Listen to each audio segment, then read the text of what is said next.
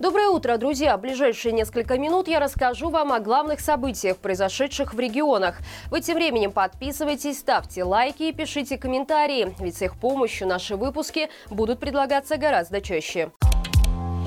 Лукашенко предложил МИДу неформально решать вопросы с зарубежным бизнесом. Об этом он заявил на заседании Совета министров. Нелегитимный приказал в каждой стране пребывания дипмиссии доносить до людей позицию, что Беларусь открытый, честный миролюбивый партнер.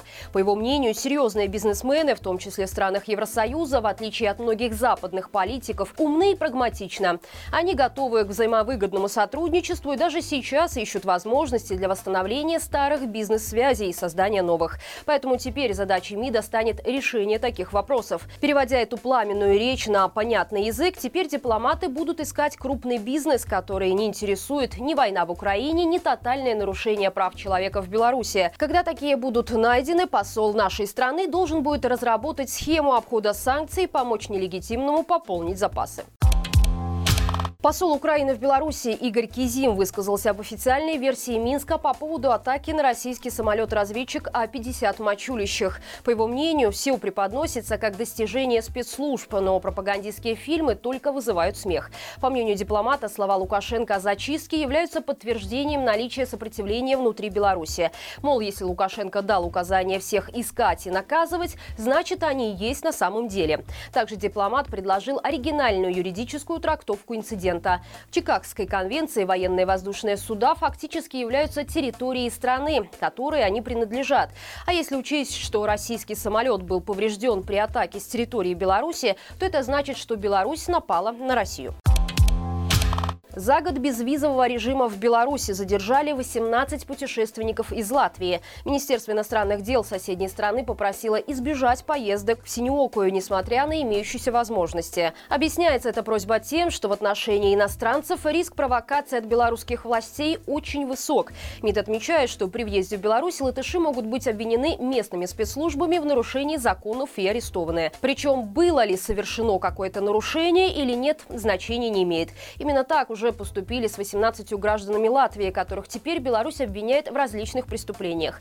Правда, какие конкретно нарушения приписывают задержанным иностранцам, не сообщается. Но при этом МИД напоминает, что из-за отсутствия законности в Беларуси возможности Латвии по оказанию помощи своим гражданам, попавшим в руки силовикам Лукашенко, очень ограничены.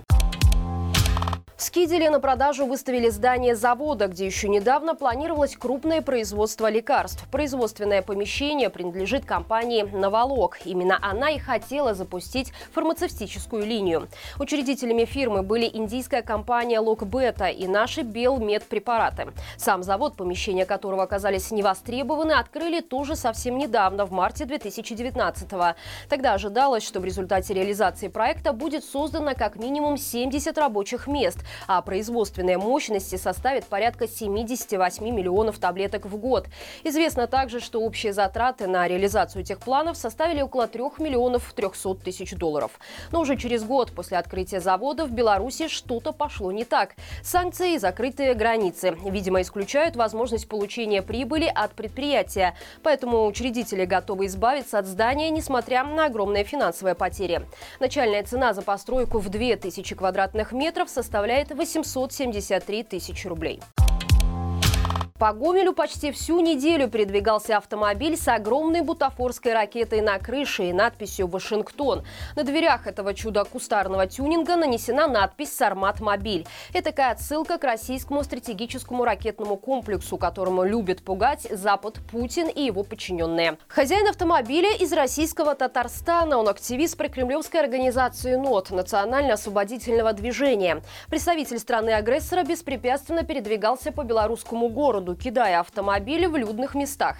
Но, несмотря на это, ни сотрудники ГАИ, ни просто милиция никакой военной агитации при помощи негабаритного груза не заметила. Для чистоты эксперимента стоит отметить, что сотрудники госавтоинспекции все же останавливали Сармат-мобиль. Но увидев портреты Лукашенко за стеклом, их интерес к россиянину пропал. В разговоре с журналистами флагштока дежурный гаишник Гомеля отметил, что по габаритам макет ракеты не превышает дозволенное. Документы на машину в порядке, страховка есть, так что претензий к нему никаких быть не может. Вопросы законности установки нештатных фар и мигалки инспектор проигнорировал. А про надписи на кузове авто сказал, цитирую, «У человека какая-то реклама, мы со стороны ГАИ какой-то агрессии не видим».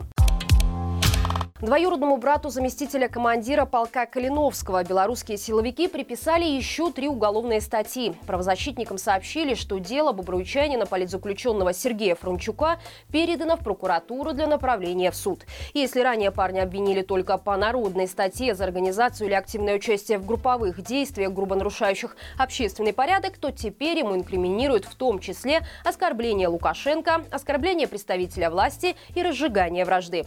Напомним, 30 24-летнего Сергея задержали в августе прошлого года. Ему дали 15 суток ареста якобы за неповиновение милиции. В телеграм-канале силовиков было опубликовано покаянное видео, на котором мужчина говорил, что категорически не одобряет действия своего брата. Признавался, что участвовал в протестах и мешал движению транспорта.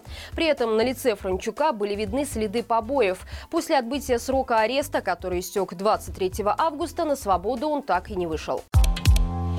За четыре года поголовье крупного рогатого скота в Беларуси сократилось почти на 95 тысяч голов. По данным на 1 февраля этого года в Беларуси было 4 миллиона 147 тысяч коров, быков и телят вместе взятых. Это более чем на 2% меньше, чем было 1 февраля 2019 года. Важно отметить, что данные опубликованы Национальным статистическим комитетом, что говорит о возможном сглаживании углов при составлении отчетов. Напомним, что год назад на совещании ситуации ситуации в сфере агропромышленного комплекса Лукашенко подчеркнул, что состояние дел в животноводчестве несколько настораживает. Именно тогда началась охота за сокрытием падежа скота. И теперь практически каждую неделю в Беларуси контролирующие органы находят хотя бы одну ферму с приписками по численности животных. А это значит, что в статистику изначально попадают неверные цифры. И ситуация только ухудшается. Если же рассматривать животноводчество в Беларуси более детально, то поголовье только коров за 4 4 года сократилась также на 2%. Это минус 30 тысяч особей. Свиней стало меньше почти на 8%, а это 195 тысяч голов. Увеличилось лишь производство птицы. В сравнении с февралем 2019 года теперь ее больше на 6%, то есть на 2 миллиона 727 тысяч штук. И это все на сегодня. Напоминаем, что мы есть в App Store и Google Play, где читать новости можно безопасно даже без необходимости устанавливать VPN. А также хочу напомнить вам, что на нашем канале появилась еще одна новостная единица, которую вы так долго просили и ждали. Теперь каждую субботу смотрите выпуски основных международных новостей недели. А также не забывайте ставить лайк и писать комментарии, если вы находитесь не на территории Беларуси и для вас эти действия не наказуемы. Ведь любая ваша активность помогает продвинуть этот ролик в топ Ютуба. Хорошего всем дня и живи Беларусь!